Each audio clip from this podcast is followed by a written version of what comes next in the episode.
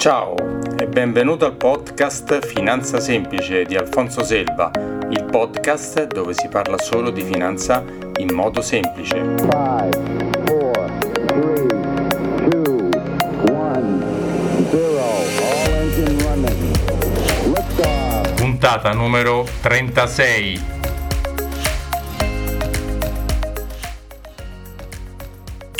Allora, buongiorno e benvenuti alla nuova puntata del podcast Finanza Semplice di Alfonso Selva. Oggi abbiamo ospite una boutique sul mer- del mercato italiano, Carmignac. È presente sul nostro mercato da 30 anni, è una boutique di investimento molto particolare che ha tutto un suo modo di, di pensare rispetto agli investimenti. La nostra ospite Sibilla Ravasio, la dottoressa, è in Carmignac da diversi anni, adesso magari ci, ci si presenterà lei da sola e ci racconterà un po' della sua storia e cominciamo intanto con l'introdurla. Benvenuta Sibilla, come stai? Buongiorno a tutti, molto bene Alfonso, dai, finalmente si comincia a respirare un po' di aria nuova. Anche voi siete usciti dal lockdown, eh? Sì, infatti, anzi, poi magari raccontando di Sibilla racconterò che io sono di Bergamo, quindi devo ah. dire che a Bergamo si è sentito molto questo periodo. Va bene, dai, adesso va molto molto meglio. Senti, allora, benvenuta, come dicevo, grazie dell'intervista a rappresentanza di Carmignac, che è, come ho detto, una società, una boutique di investimento molto particolare. E se vuoi farci tu una breve introduzione di, di Carmignac. Sì, allora, mm, Carmignac ormai più di 30 anni di storia, infatti è una società, come hai detto tu, particolare nel senso che è completamente indipendente, una società di investimenti, una società di gestione di fondi ed è stata fondata nell'89. E, ehm, quando è stata fondata, diciamo, sono stati pensati per il modo di, di investire tre principi cardine che non sono mai cambiati in tutti questi 30 anni spirito imprenditoriale, la, la, capacità umana, perché secondo noi è molto importante l'aiuto tecnologico, ma è il lato umano, quello che eh, diventa determinante per la scelta degli investimenti, e un impegno anche attivo, e poi ne parleremo anche un po' più nello specifico.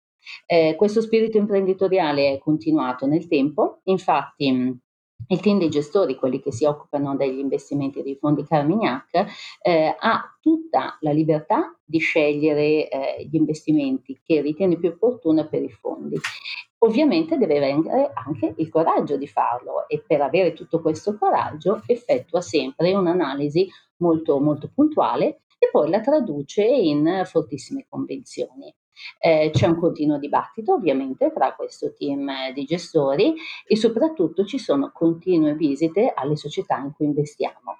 Inoltre c'è una ricerca che quindi è completamente interna alla società, proprio per essere certi che tutto quanto sia fatto con estrema convinzione ed analisi. Quindi questa unione di analisi umana, ma dall'altra parte anche dettaglio tecnologico che ci permette di digerire un po' i dati, ecco, dovrebbe dare il, il migliore risultato possibile nella gestione dei fondi. Esatto, questa è una delle cose che vi caratterizza molto insieme con altre eh, boutique di questo discorso, con, altre società, che voi siete indipendenti, come appunto non, non, avete nessuna banca nel vostro, nessun, nessuno che vi condiziona e siete un gestore attivo. Dopo magari ci ritorniamo, questa è una cosa su cui mi piace molto puntare. Voi non fate una cosa passiva, ma siete attivissimi, dai, andate dalle società a intervistarle, vederle, parlarci, eh, avete delle convinzioni che portate avanti, non cambiate ad ogni stormir di fronda, come si dice in gergo.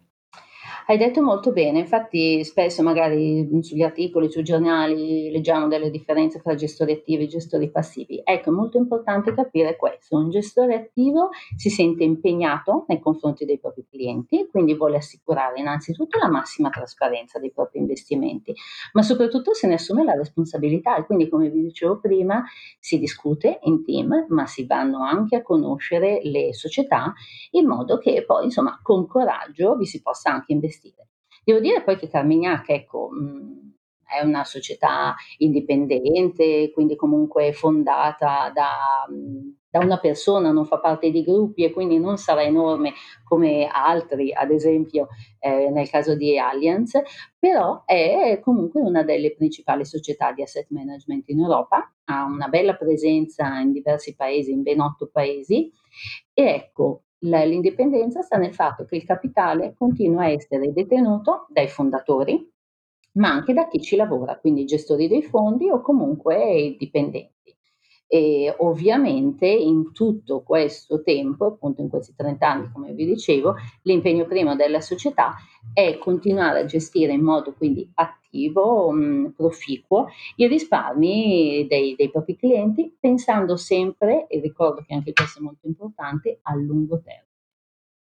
Esatto, sì, sì, ma infatti un'altra cosa che vi caratterizza è giusto che voi tutti, dal, dal fondatore Carmignac all'ultimo degli impiegati, siete parte della società, quindi ognuno di voi, se la società va bene, guadagna, ognuno ha un guadagno anche lui, in più rispetto a quello che è normalmente lo stipendio normale, giusto? È così, no? Molto vero, nel senso che ovviamente performance negative di mercato hanno un impatto sui fondi perché comunque se ne riduce la dimensione perché comunque probabilmente gli investitori scappano anche. Quindi ecco, so che spesso mi si dice ah vabbè ma a voi cosa importa se i vostri fondi non performano bene?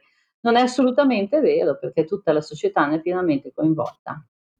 Esatto, e questo è importante per siete, siete e siamo insieme in società con i clienti, diciamo, se voi andate bene, io vado bene, i clienti vanno bene, siamo tutti più felici e contenti. Senti Sibilla, personalizziamo un attimo, diciamo, allora, due parole su di te, eh, magari professionali sul tuo, sul tuo percorso professionale, anche sul lato personale, se ti abbiamo detto prima che abiti a Bergamo, quindi quello lo sappiamo un po' tutti, magari ecco, due parole professionali e personali su di te. Allora, eh, per quanto riguarda il punto di vista professionale, diciamo che il mercato finanziari mi hanno sempre investita, sia dalle scuole, mi sono laureata in economia finanziaria in Bocconi e infatti ho cominciato praticamente subito con l'attività mh, diciamo così, di broker. Vi ricorderete forse Michael Douglas in Wall Street, ecco, l'attività forse non era, lì era un po' teatralizzata, però l'attività ai tempi era un po' così come quella, molto vivace e addirittura questa attività l'ho svolta a Lehman Brothers, che voi tutti ricorderete. Eh sì. Eh sì, Lehman Brothers è famoso ormai purtroppo. Infatti, per cui posso dire di averne passate un pochino. E devo dire che tra l'altro quando ero a Lehman Brothers mi occupavo di seguire i paesi asiatici per circa una, una, decina d'anni, per cui insomma anche quella è stata un'esperienza mh, unica, soprattutto appunto in quegli anni. Poi quando c'è stata la bancarotta di Lehman Brothers, forse qualcuno ricorderà che Nomura, che è il più grosso broker giapponese, eh, ne ha acquistato le operazioni in Europa, allora ecco, sono passata a Nomura, ho continuato a svolgere il mio lavoro, però focalizzandomi un po' di più sui mercati europei che insomma al tempo erano eh, l'asset un po' più importante da avere mh, in portafoglio. E infine, dopo che insomma anche il Giappone ha avuto mh, qualche vicissitudine un po' traballante, sono passata a Intermonte, che invece è il, tra i broker più importanti in Italia, e quindi insomma lavorando sul mercato italiano mi piaceva stare in una realtà che in Italia appunto fosse particolarmente solida. Cinque anni fa poi sono arrivata a Carmignac, quindi per occuparmi non più dell'investimento nelle singole azioni, ma per mh, così fare consulenza in merito agli investimenti nei fondi comuni di investimento. E questo diciamo è un po' la mia vita professionale che come immaginerete abbastanza burrascosa, molto dinamica, prima andavo sempre in Asia, poi a Londra, poi a Parigi, eccetera. E invece da un anno e mezzo ho cominciato a calmarmi anch'io e adesso sono... Per forza! Per forza, hai dovuto per forza. Perché alla fine, quando uno le dà tutte nella vita, ha anche il piacere di, di, cambiare, sempre per l'idea di cambiare, ho voluto mettere anche questo tic nel, nel mio curriculum e quindi, oddio, dico un anno e mezzo, ma ormai sono quasi 20 mesi e sono mamma di, di due bionde gemelline e quindi devo dire, un tempo forse il periodo Covid l'avrei vissuto come un'agonia rinchiusa in casa, invece è stato un vero piacere potermi rinchiudere in casa con le mie gemelline, insomma non l'ho sentita come una prigionia, tutt'altro. Meno male, delle cose positive ci stanno in tutte le cose, dai, in, in, tutte, in tutte. Senti, ti volevo, volevo, fare un piccolo cenno, visto che la società, abbiamo parlato un attimo di società, e il fondatore si chiama proprio Carmignac, si chiama perché ancora è vivo lui, e l'altro giorno sul, c'è stata un'intervista della figlia che è una del, delle responsabili della società di, sul um, Repubblica, l'inserto Affari e Finanza, della figlia Maxine Carmignac, eh, quindi proprio diciamo, mi, mi piaceva cene, diciamo, fare un riferimento, dove lei viene intervistata e fa soprattutto due o tre riferimenti a eh, l'approccio che abbiamo detto della società che è molto attivo, quindi contrariamente a un po' il trend che c'è stato negli ultimi dieci anni di gestione passiva che è andato bene perché quando i mercati salgono fare una gestione passiva è molto facile. Quando i mercati fanno un po' su e giù, lì diventa un po' più problematico vero? Non so se sei d'accordo su questa cosa. Assolutamente sì, anzi spero che mh, mm, chi ci sta ascoltando andrà a riguardare quell'articolo che comunque è stato molto spesso eh, mandato sui vari social media, lo trovate su LinkedIn, eh, ma insomma fatemi sapere che ve lo mando anche volentieri. Devo dire che mh, mm, Maxim... Eh, in quell'articolo ha voluto un po' raccontare cosa sta eh, diventando Carmignac, nel senso che ehm, ovviamente Edoardo ha passato i 70 anni e quindi insomma vuole un po' passare il testimone, eh, non solo a Maxim ma a diverse persone. Però eh, da una parte si vuole far evolvere la società col passare del tempo, dall'altra parte vi, si vogliono mantenere i principi cardine, come prima vi dicevo sono rimasti solidi per 30 anni ancora lo vogliono essere. Quindi alla base di tutto resterà sempre la gestione attiva e quindi il coraggio, perché insomma se gli indici salgono, ed è questo quello che è accaduto per eh, l'ultima decade di aiuti delle banche centrali, ormai potremmo dire quasi ventennio, ehm, allora la gestione passiva va benissimo, replica gli indici, ma quando ci sono momenti traballanti come quelli di quest'anno, il coraggio di investire nelle società che sono state approfondite, quindi di qualità,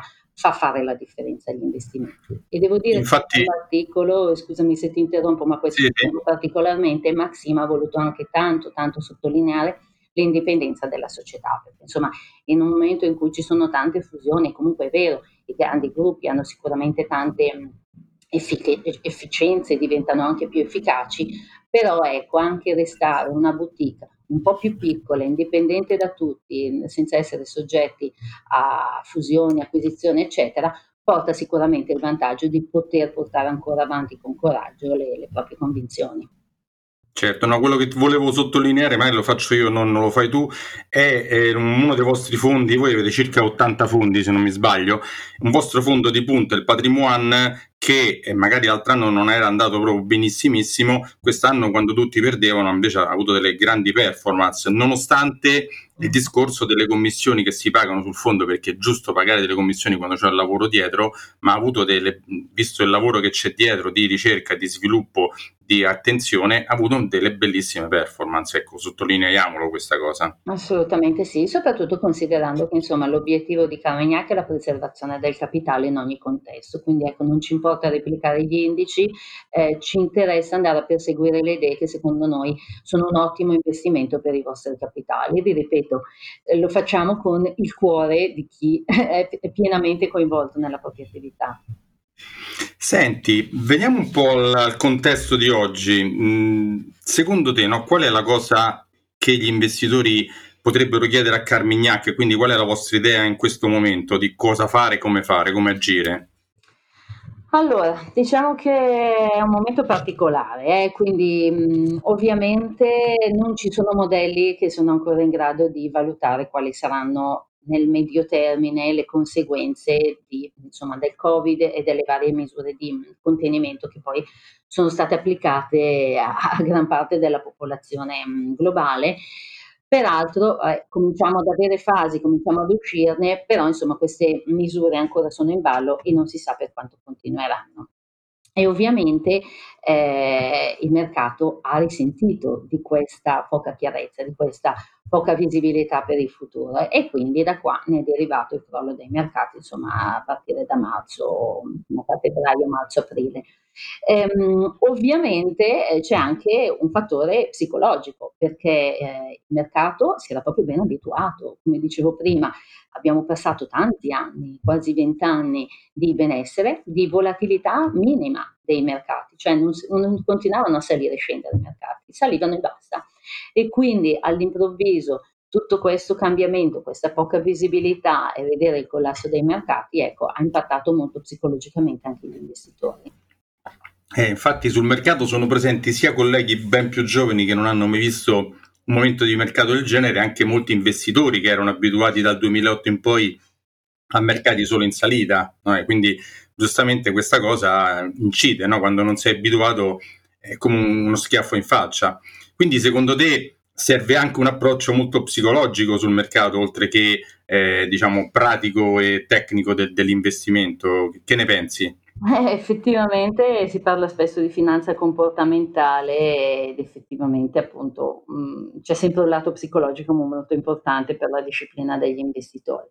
Eh, prima di tutto bisogna considerare una cosa, che in Cina è comparsa questa, questa pandemia, eh, in Occidente nessuno avrebbe mai pensato che eh, si sarebbe eh, sperduta per il mondo in questo modo. Eh, prima di tutto per questa mh, lontananza geografica, perché comunque mh, ognuno è portato a pensare solo al suo piccolo mondo, no? si pensa un po' al, al, mondo intero come una realtà in vari compartimenti e quindi ci sono preoccupazioni di interessi diversi. E poi in secondo luogo anche perché effettivamente è stata un po' sottovalutata la, la velocità di diffusione dell'epidemia e quindi non, non ci siamo preparati per ma ormai siamo globalizzati in tutto, sui mercati finanziari, anche, su tutto, anche sulle malattie siamo globalizzati, non, è, eh, non siamo più separati ormai. Il problema è stato proprio quello, che ognuno pensa al proprio piccolo mondo, però eh, tutto ormai si sparge molto rapidamente e quando poi ci si è resi conto di quello che stava accadendo è crollato il panico. E quindi insomma per quello si può parlare insomma, di effetto psicologico perché ovviamente il panico effetto psicologico è e, ehm, e a quel punto ecco, si, è, si è crollati nel mercato, nel, nello sfascello dei mercati finanziari. Diciamo che il vero problema poi alla base di tutto è che tendiamo a essere eh, un po' più proiettate su quelli che sono gli eventi più comuni, quindi quelli che sono dei rischi, che però sono considerati statisticamente molto rari, non vengono considerati. Tendenzialmente noi ragioniamo per probabilità e quindi tendiamo ad anticipare quello che è effettivamente lo scenario più probabile e quello che quindi si è poco verificato in poche occasioni lo ignoriamo totalmente. Il problema è che non è sempre così, perché poi eh, sono proprio questi eventi rari e straordinari che alla fine cambiano tutto e quindi non possono essere ignorati. Senti, adesso ti faccio la domanda da 100 miliardi di dollari. Secondo voi, cosa faranno, quali sono le vostre previsioni, diciamo, degli attori economici, quindi di voi, di chi produce, di noi che consumiamo, delle banche, cioè co- come la vedete in generale lo scenario economico generale? Come Carmignac, come lo identifica? Allora, devo dire che diciamo per i protagonisti economici, no, dei mercati valgono un po' le stesse regole, mhmm, potremmo dire per renderle un po' più terra terra, ehm, dei degli atleti, ehm, per gli sportivi o piuttosto delle auto da corsa. Cioè, c'è veramente uno stretto legame fra l'eccellenza e la fragilità. Mhmm, insomma, ehm, come dicevo prima, siamo arrivati da, mhmm, un bel po' di anni di performance che sono proprio stati sostenuti dalle banche centrali, no, ehm, appunto queste banche che hanno cercato in ogni modo di dare delle misure che supportassero, facessero venire voglia anche agli investitori di acquistare il il mercato. E quindi, ehm, i mercati erano particolarmente fragili, proprio perché son sempre stati supportati e questo forse è stato il principale responsabile del successivo crollo per il coronavirus. Eh, tendenzialmente ehm, si va a cercare protezione dopo che si passano i momenti più difficili, no? anche questo molto umano, è un fattore psicologico. Eh sì, infatti l'ho visto anch'io con i miei clienti, molti che prima erano tutti investiamo in azioni, investiamo fondi azionari, fondi... poi improvvisamente a, a febbraio-marzo mi hanno chiamato che volevano mettere tutto in protezione. Cioè, si cambia totalmente da un momento all'altro quando poi non è, non è, assolutamente questo da fare, ma se uno ha un obiettivo deve continuare come giustamente fate voi nel, nel perseguire l'obiettivo che ci si è dati a lungo termine, non, non nel breve termine. È esattamente così. Purtroppo però appunto si cede a questa fragilità, si cerca appunto la protezione proprio perché si è spaventati. Per questo, ecco, da una parte il problema è che, mhmm, probabilmente i consumatori, gli investitori, le imprese, anche i governi, avranno un po' più di, ehm, lucidità, un po' più magari di ehm, così, saranno un po' più conservativi per, ehm, l'approccio della gestione dei rischi. Come dicevo prima, ciò che è statisticamente improbabile prima veniva ignorato, invece non è più così. Però se tutti quanti cominceranno a scegliere questa strada, è probabile che i risparmiatori risparmieranno di più. Eh, le produzioni a basso costo delle aziende verranno spostate proprio per essere più conservativi e si cercherà di evitare l'indebitamento ancora una volta per essere conservativi, si tiene i soldi sotto il cuscino. E quindi da una parte il mondo economico diventerà in questo modo magari più sicuro, è vero, perché insomma ci si pone a meno rischio, però di conseguenza se si consuma meno la crescita sarà più debole, le aziende saranno meno redditizie proprio perché non, eh, non manderanno più all'estero le, le, produzioni e di conseguenza anche i mercati azionari tenderanno a essere meno performanti. Quindi è, è questo il rapporto molto stretto fra fragilità e eccellenza. Da una parte appunto magari si va a cercare eh, un po' più di tranquillità proprio perché si è fragili, si è spaventati. Però dall'altra parte attenzione perché questo significherà che non ci saranno più delle grandi performance per i mercati, quindi forse un po' più di coraggio ci vorrebbe anche, ecco. non bisogna farsi troppo abbattere dai momenti difficili. Esatto, e qua ritorno sempre sul discorso che ci sarà sempre più bisogno di chi come voi fa della gestione attiva e non passiva, perché quando soprattutto i mercati, come hai detto giustamente te, avranno degli alti e bassi e dei momenti di, eh, di non euforia come prima che... Eh, come abbiamo detto, la, come giustamente hai detto tu, le banche centrali hanno pompato miliardi e lo stanno facendo e anche hanno supportato, eh, diciamo, senza grandi risultati eh, economici ma solo finanziari, oggi serve una cosa come fate voi, una gestione attiva per avere un risultato al, nel medio-lungo termine. Senti, che, ma, eh, visto che ho citato le banche centrali, secondo voi come, cosa, cosa, hanno fatto? Hanno fatto bene, hanno fatto male? Che ruolo hanno avuto in questa grande shock diciamo, economico? Eh, eh, bene o male appunto, diciamo in questo shock è venuto fuori quello che era un contesto molto fragile, proprio perché le le banche centrali, mhmm, hanno attivato per molti anni delle politiche eccezionali. Ehm, con questo loro attivismo appunto sui mercati hanno azzerato la volatilità e hanno spostato gli investitori anche verso investimenti un po' più rischiosi. Ehm, quindi diciamo questo shock improvviso, deflazionistico, eh, ha avuto quindi come conseguenza il crollo di tutti i mercati azionari. Quello che soprattutto ha destabilizzato è che comunque anche una fetta importante del mercato obbligazionario è crollato, quindi insomma non c'è stata più nessuna isola di salvezza, più nessuna o comunque molto poche, ecco.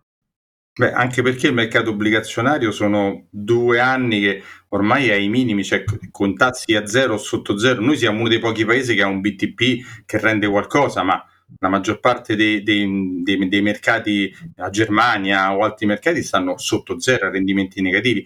L'America sta poco sopra anche lei, ma non ha dei grandi risultati come mercato obbligazionario. Quindi la scelta per il futuro non è che ha molte scelte sotto questo lato, bisogna fare una buona gestione sul lato azionario per, per avere un risultato, se no, se punti solo sull'obbligazionario, cioè con i tassi del genere di oggi, non, non hai grandi risultati alla fine.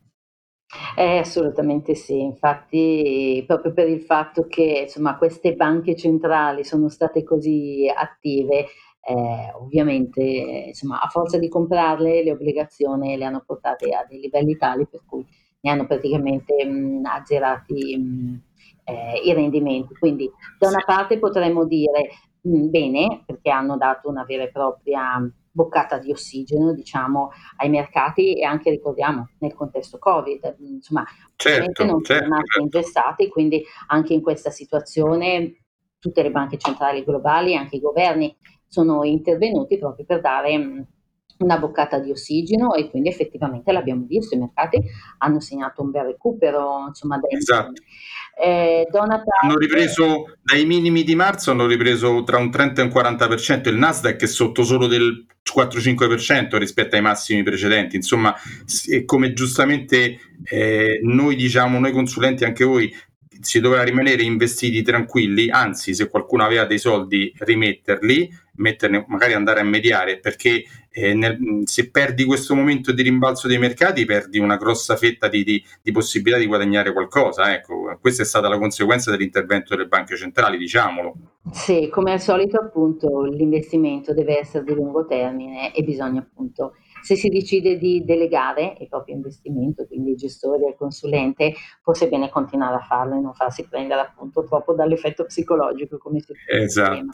Ed effettivamente appunto dopo tutti questi interventi, quindi um, queste banche centrali che sono intervenute um, anche in questo contesto per cercare di risollevare un po' la situazione, Adesso eh, i mercati dovranno un po' valutare quali saranno le ricadute negative della crisi economica, perché insomma gli utili aziendali ovviamente eh, ne risentiranno, quindi bisognerà un po' valutare quanto e con che durata. Eh, quindi da una parte bisogna stare attenti anche insomma quando ci, fa, ci si fa prendere troppo dall'entusiasmo perché appunto bisogna fare delle accorte valutazioni e quindi magari questa ripresa potrebbe richiedere più tempo del previsto.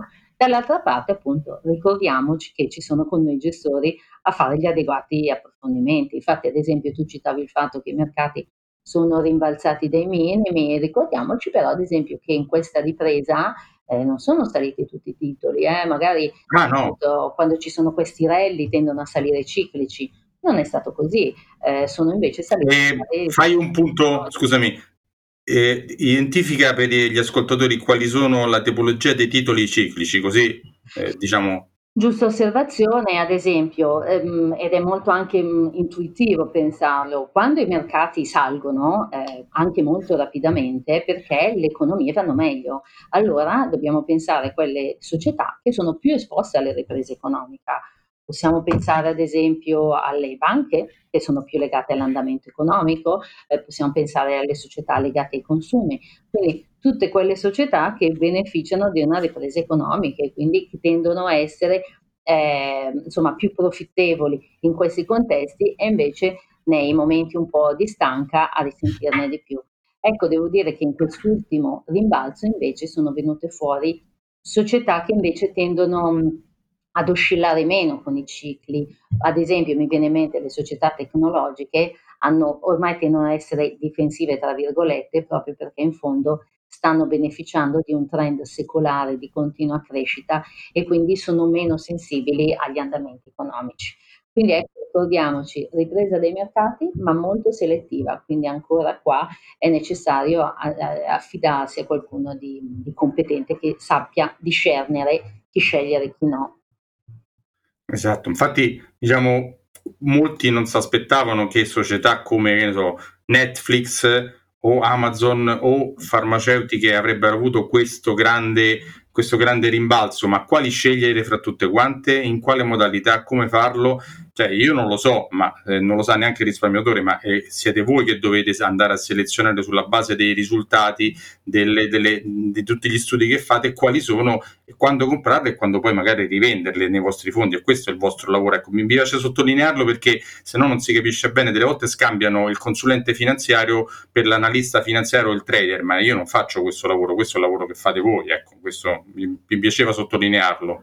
Infatti, sottolineerei appunto ancora una volta come è importante discernere cosa viene e cosa va male, perché mi viene in mente in questo contesto, da una parte c'è un rischio, ovvero che per il fatto che gli utili aziendali stanno andando rallentando, si stanno indebolendo, ehm, ci sono due fattori che risentiranno un po' di questo momento di panico, ovvero l'acquisto di azioni proprie forse lo sentiamo meno in Europa, ma in America le società erano molto solite acquistare le proprie azioni, poi magari cancellandole. Cosa succede? Quando si acquistano le proprie azioni, chiaramente si, si, sostiene il prezzo, proprio perché eh, si dà diciamo, una spinta no? al rialzo. E l'altro fattore invece che accade più spesso in Europa è quello dei dividendi, no? Tutti noi, insomma, ci compriamo magari eh, azioni legate alle banche o alle utilities che ci pagano dei buoni dividendi. Ecco, entrambi questi fattori ovviamente in un contesto così difficile sono andati rallentando. Le società hanno deciso di non riacquistare più azioni e dall'altra parte chi pagava dividendi magari ne ha ridotto la frequenza, ne ha ridotto l'entità. Dall'altra parte però ci sono delle tematiche che in questo contesto possono emergere fortemente, quindi fattori che danneggiano il nostro investimento in, in titoli azionari, altri che invece lo possono favorire. Pensiamo ad esempio a come si stanno trasformando i modelli di consumo e quindi eh, ci sono delle tematiche che abbiamo visto sono andate super accelerando eh, in questi pochi mesi. Avevano magari impiegato anni per mh, diventare sempre più comuni e, e invece adesso in pochi mesi hanno subito un'impennata. Parlo in primis della digitalizzazione e la digitalizzazione non significa semplicemente mh, attaccarci al computer o al nostro telefonino, ma anche comprando. Eh, quanti di noi prima magari la spesa preferiva andare a farsela al supermercato, siamo stati costretti a farla su internet e tanti forse hanno scoperto la comodità di farlo e quindi continueranno a farlo. Quindi anche in Italia, dove comunque c'è un po' più radicata l'idea mi scelgo io i miei prodotti perché da noi l'alimentazione è chiave, forse insomma la, mh, l'abitudine a qualcosa di estremamente comodo ce la porteremo ancora avanti. E poi pensiamo insomma anche alla digitalizzazione per quanto riguarda mh, la salute, perché comunque ehm, insomma ovviamente noi ci siamo resi conto di quanto sarebbe importante fare ad esempio gli esami ehm, virtualmente da casa, ma anche poi la robotica nell'industria eh, chirurgica chiaramente ehm, andrà sempre più prendendo piede. E poi appunto come hai parlato di Netflix, si potrebbe parlare anche dei videogame. Quindi in generale digitalizzazione sempre più eh, nelle nostre abitudini, proprio perché insomma magari ci avremmo impiegato un po' più di tempo ad abituarci a questo nuovo mondo e invece ritrovandoci chiusi in casa e non potendo comunicare con gli altri siamo stati costretti ad accelerare dei trend che quindi forse eh, avremmo pensato a questi livelli solo nel 2030, invece già nel 2020 ci siamo arrivati. Eh sì, guarda, come dicevo prima, questo è uno degli effetti positivi di, questo, di, questa, di questa lockdown. Infatti, due cose volevo dire velocemente. Uno, per esempio, mio figlio che ha 15 anni ha passato molte ore, purtroppo e meno male da una parte, sulla PS su, a giocare ai videogames, se ne ha comprati altri, va bene. E mia madre, che ha una certa età, si è messa a comprare anche lei a fare la spesa su internet. Quindi eh, una persona di più di 80 anni che fa la spesa su internet. Prima non l'avrebbe neanche lontanamente pensato una cosa del genere, quindi per sottolineare esempi pratici di vita vissuta queste cose che tu hai detto.